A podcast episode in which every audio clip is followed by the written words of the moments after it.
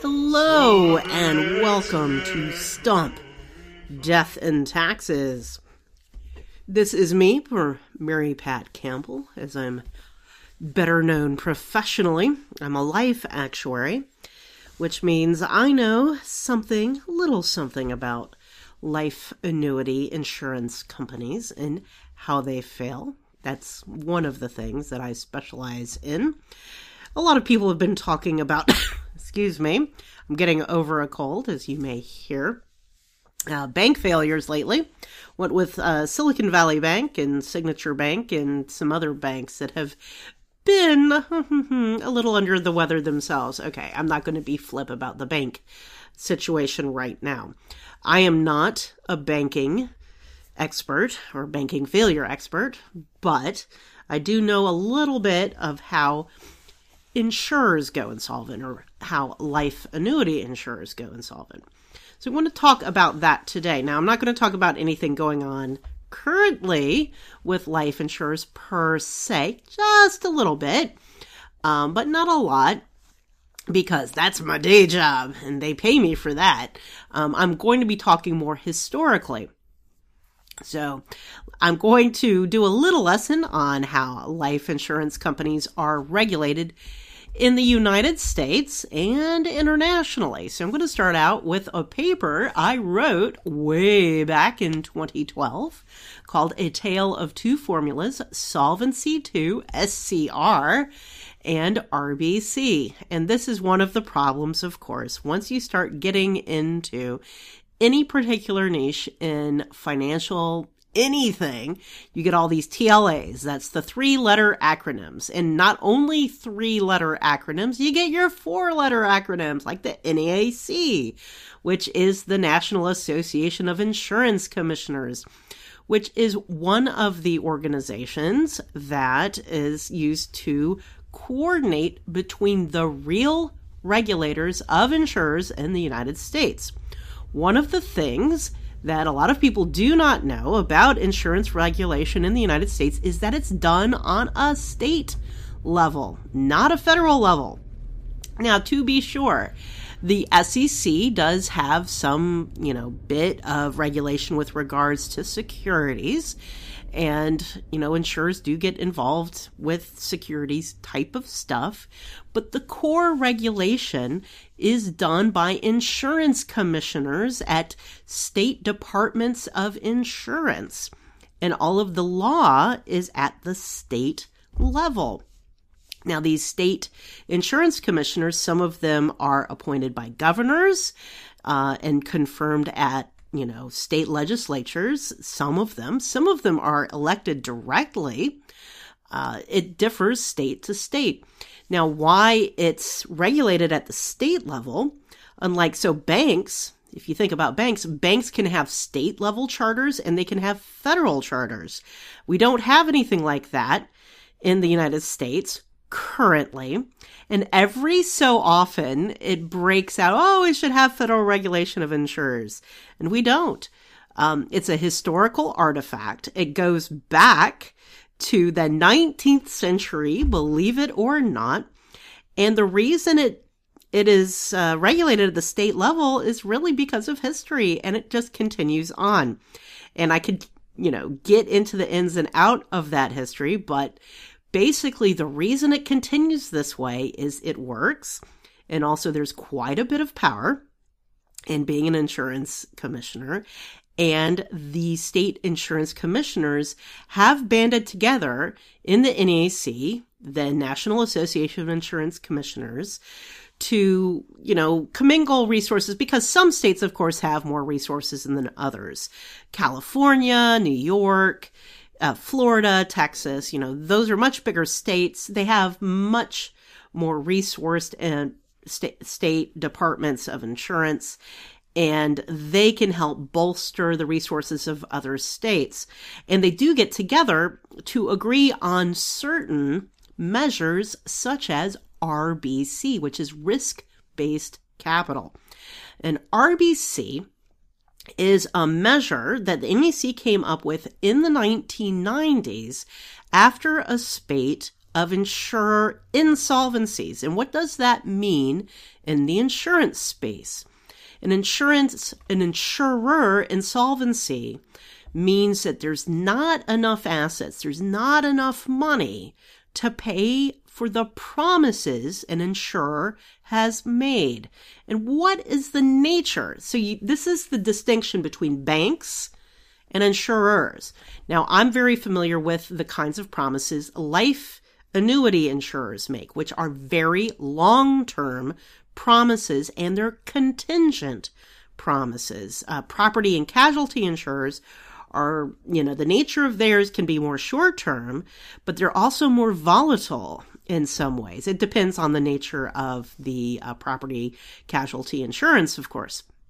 But let's just consider life annuity or life insurance. Life insurance is simple.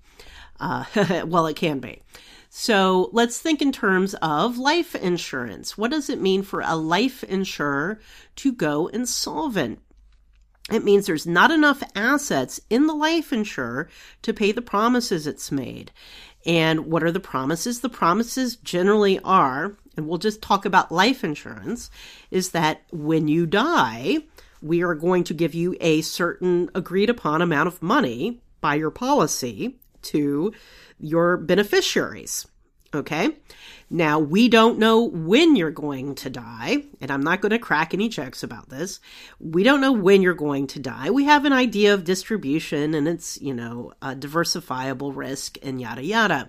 So we've got, okay, we've got an idea of how much money we need to have on hand right now to cover the deaths that we're expecting then we have risk based capital on top of that to cover contingencies such as, hey, a pandemic occurring and covering those death benefits.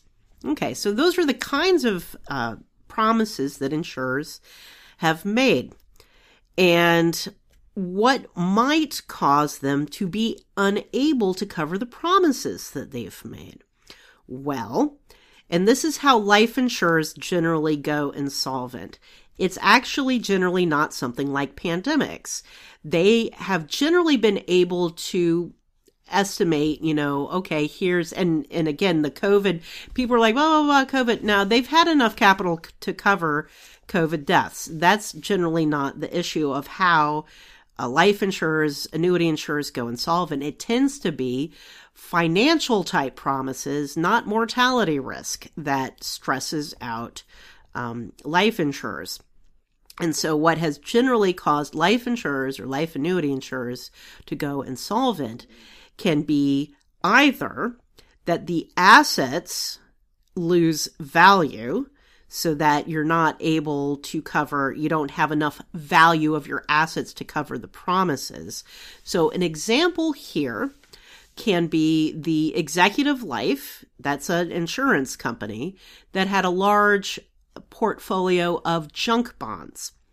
Now, uh, junk bonds, yeah, that's kind of a, a, derogatory term for what's also called high yield bonds or below investment grade bonds, um, have a lot of credit risk.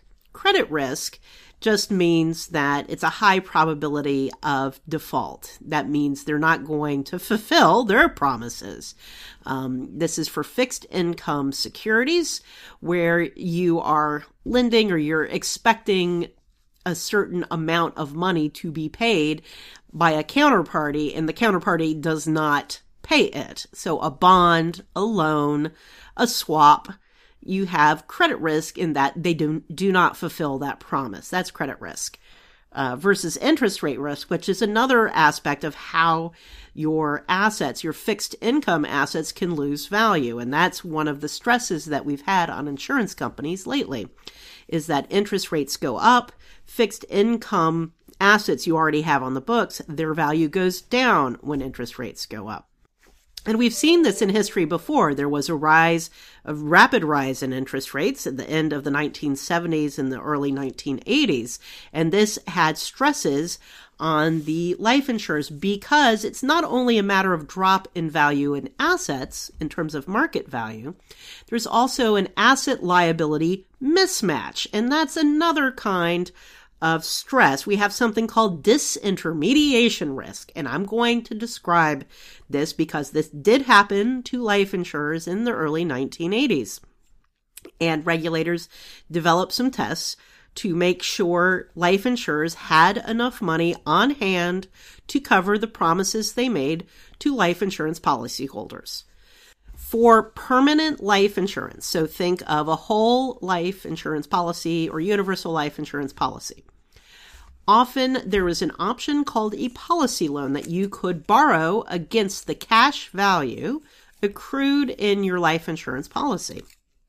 Okay, it's an asset to the policyholder. And these policies back then would have an in- interest rate cap. And I'm just going to make up numbers. I'm not going to give you realistic numbers. And maybe they are realistic numbers. Let's not worry about it. I'm just going to give you nice round numbers. And let's say the cap on what you could borrow was 10%. So you borrow against the policy and they would not charge you more than a 10% annualized interest rate. Okay, 10%. However, this was a very high interest rate environment and say you could get 15% on a certificate of deposit. That's a CD at a bank at the same time. That means you had an arbitrage opportunity, a real arbitrage. And so any smart policyholder would max out how much they could borrow from their policy at 10%, take all that cash out and then put it in a CD at 15% and you get a guaranteed spread of 5%. That's great. You've got a guaranteed return of 5% there. Once you do that, now of course that would stress what's going on with um, the life insurers.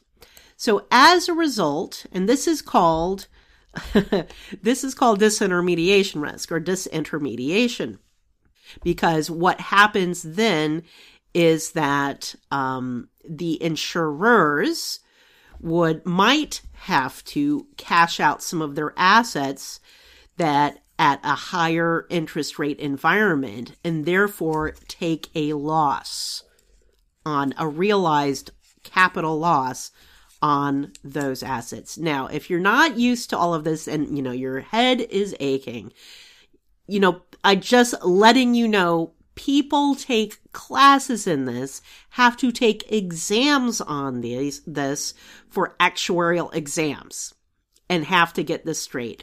I have this all straight in my mind because I've been looking at this stuff for years. So it's like second nature to me about what stresses what and all of these things interacting. And there's a whole history of this. Of course, back when this occurred, I was in kindergarten at the time.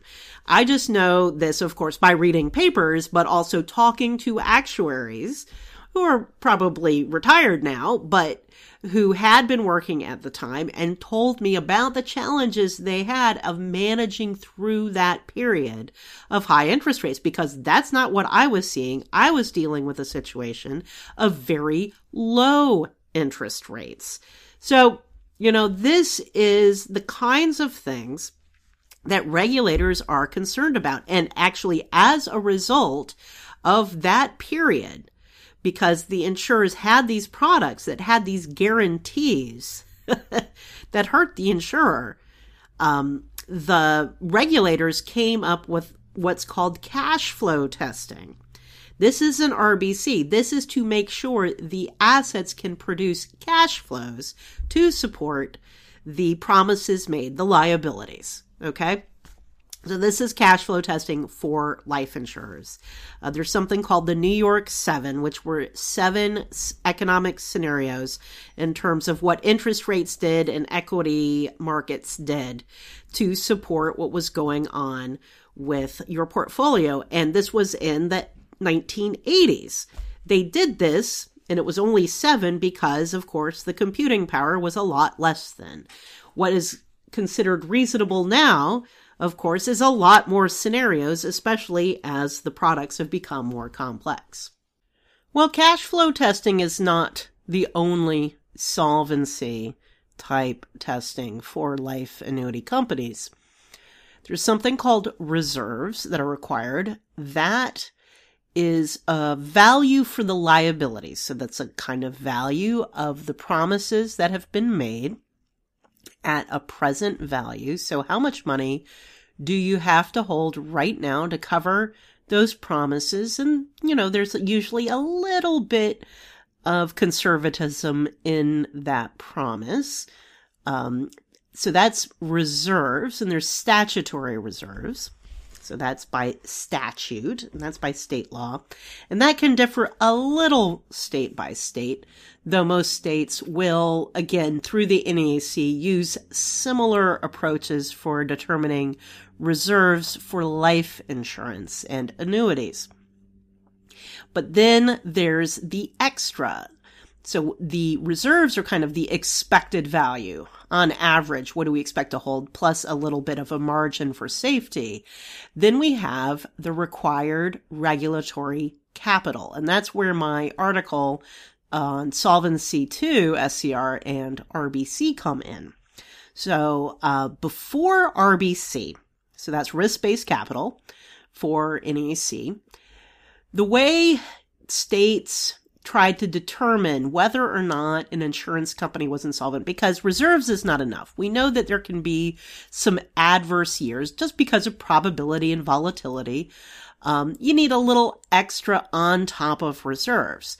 So regulators had a variety of ratios that they looked at of assets to liabilities and some other ratios. And they figured, ah, you know, if you were within a certain amount, like you had a certain percentage of assets above the required reserves, you had enough of a margin of safety. Well, there were some notable insolvencies. I mentioned Executive Life with their junk bonds, and they realized that not all ratios were created equal.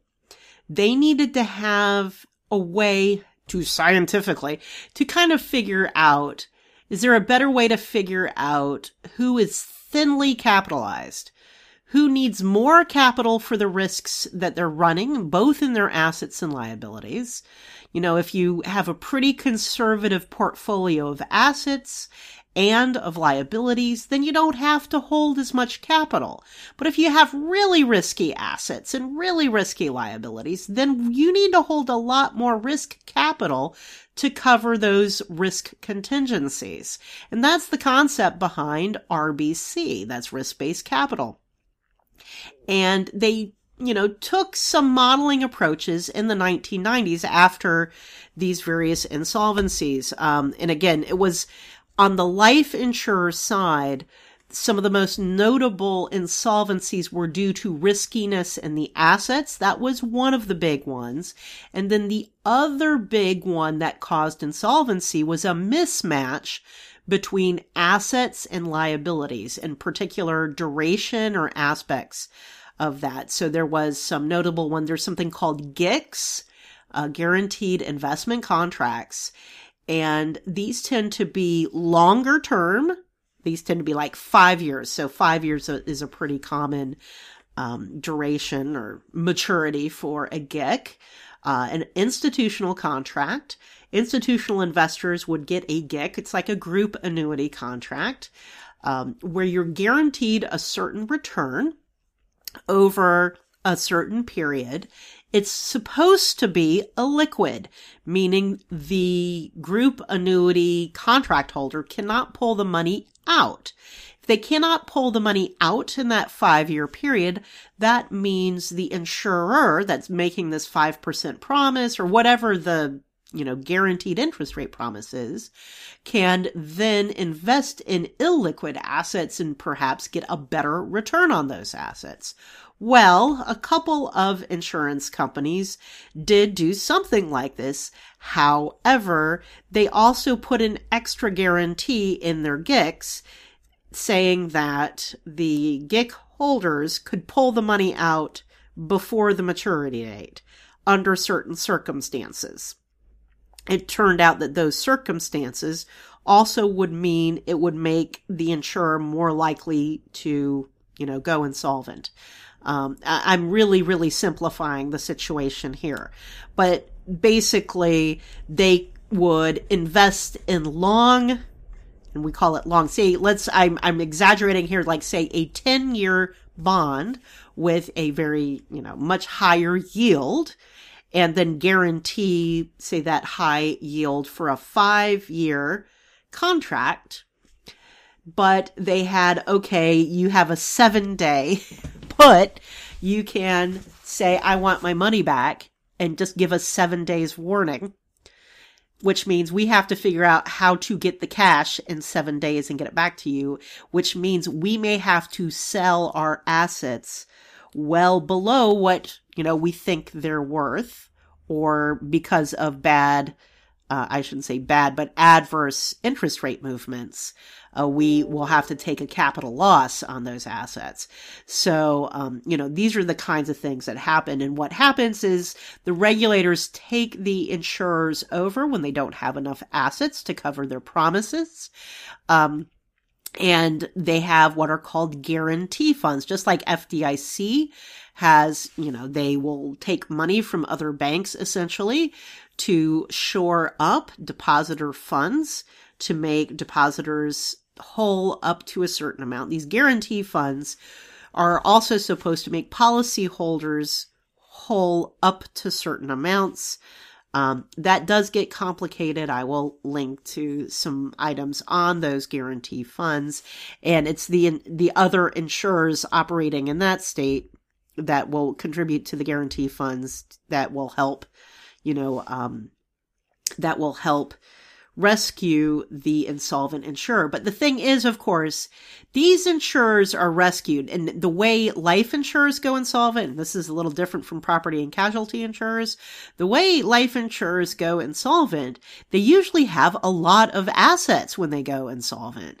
So it doesn't necessarily take a lot of additional assets to make it you know, attractive for another insurer to buy them.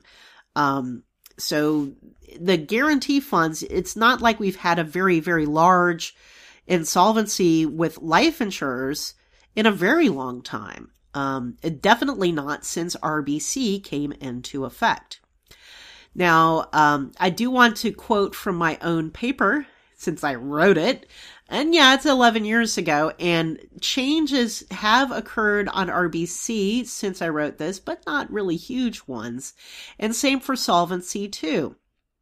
Um, so Solvency 2 was an update to the European approach to uh, regulation, but it's in effect, and they've made changes since it was implemented, but it's still, they have a core both of them have a core philosophy, and those core philosophies have not changed.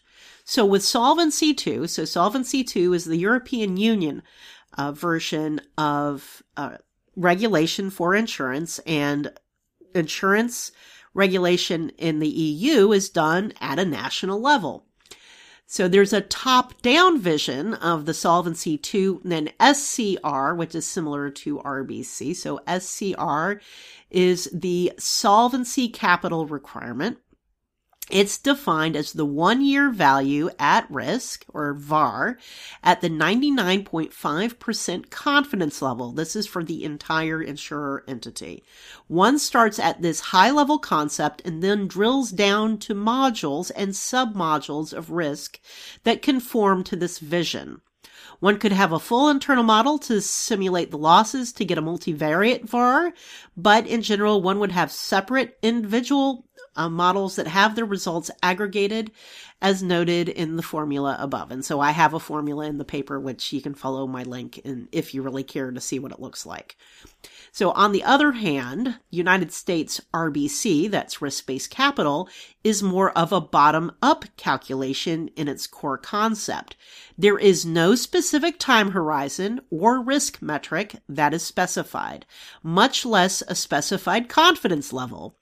As the RBC formula has been updated, it has been at the component level, with various pieces having their own calibration points, not necessarily in conjunction with any other factors seen in the equation. The method for updating RBC has been one of incrementalism, with new factors being targeted to very specific risks and or lines of business. The projects have involved targeting missing risks or outdated factors. And I'll stop there. I've been involved in some of those projects over the years. There really is no calibration point and it gets very political in arguing where these should be. And it makes it very easy to move where the factors should be given we don't have any specific, well, it's 95 percentile. No, it's not. It's not any particular percentile. You're always ending up comparing it against where you were before. Uh, and the point of uh, US RBC, and this is what they've always said, is to find the marginal companies.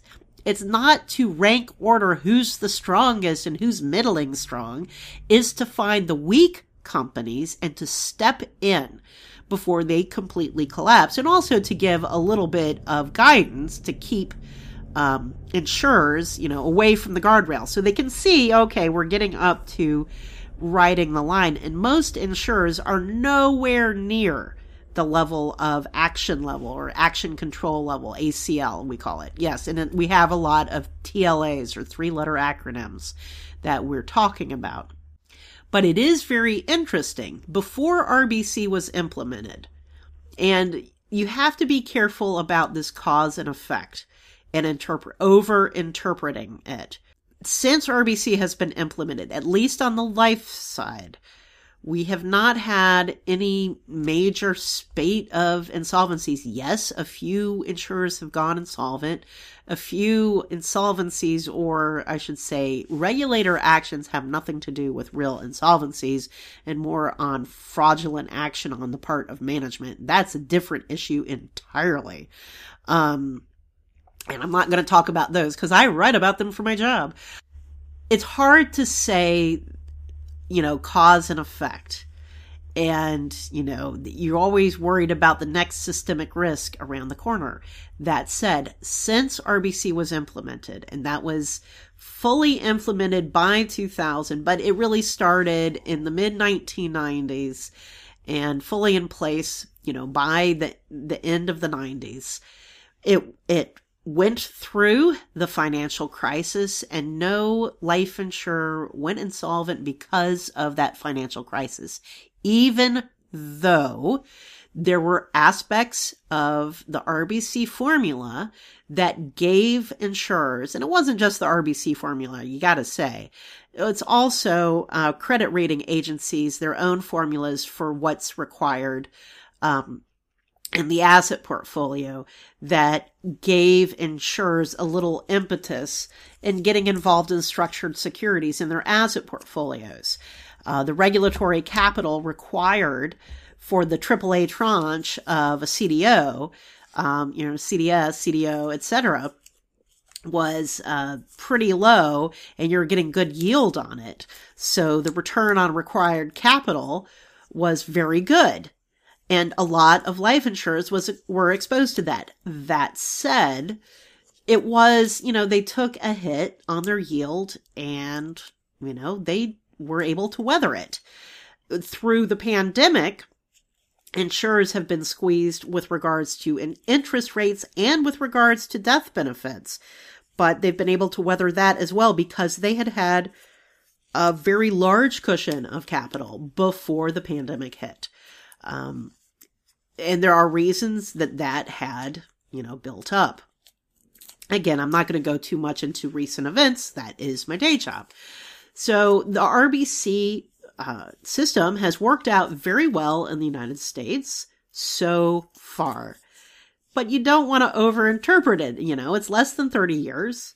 It just may be luck. Who knows? and it does get adjusted, and there are other moving parts. I mentioned cash flow testing. That's not RBC. There are other parts of the regulations, like the actuarial opinion, um, that is separate. from simple RBC and reserves. That we have to look at aspects such as duration and other things that are more than just the numbers you see in the balance sheet. So, um, you know, those are things, it's multidimensional in how one does risk management with an insurance company. And you're supposed to be doing that in banking too, is my understanding. And my understanding is that certain dimensions were not considered or not optimized, perhaps, or just not constrained uh, with regards to Silicon Valley Bank and perhaps some of these other banks. I don't know. I am not a banking expert. Uh, the Solvency 2 metric, I don't like the VAR metric. There are certain aspects about VAR that is risk blind past and it can be gamed versus the way the RBC is calculated. I consider it a much more stable metric. Um, it doesn't have cutoffs in the same way. But that's my personal opinion, and I believe SCR has been adjusted over the years. It's relatively new compared to RBC. And other things are going on with the EU anyway, as well we know, in terms of, uh, you know, politicking. Um, one of the aspects that I was addressing in my article and this is totally political, is how the United States system would be treated with regards to Solvency II. Because the question is, uh, would European insurers have to hold extra capital uh, versus, you know, what American insurers have to hold? It's very complicated. Um, and we get this uh, insurance, especially life insurance, is an international business. Reinsurance is definitely an international business. And it makes it very difficult to compete if, say, you have one insurer has to hold a lot more capital than another insurer. Um, this makes it very difficult, and the U.S. regulators were not going to budge.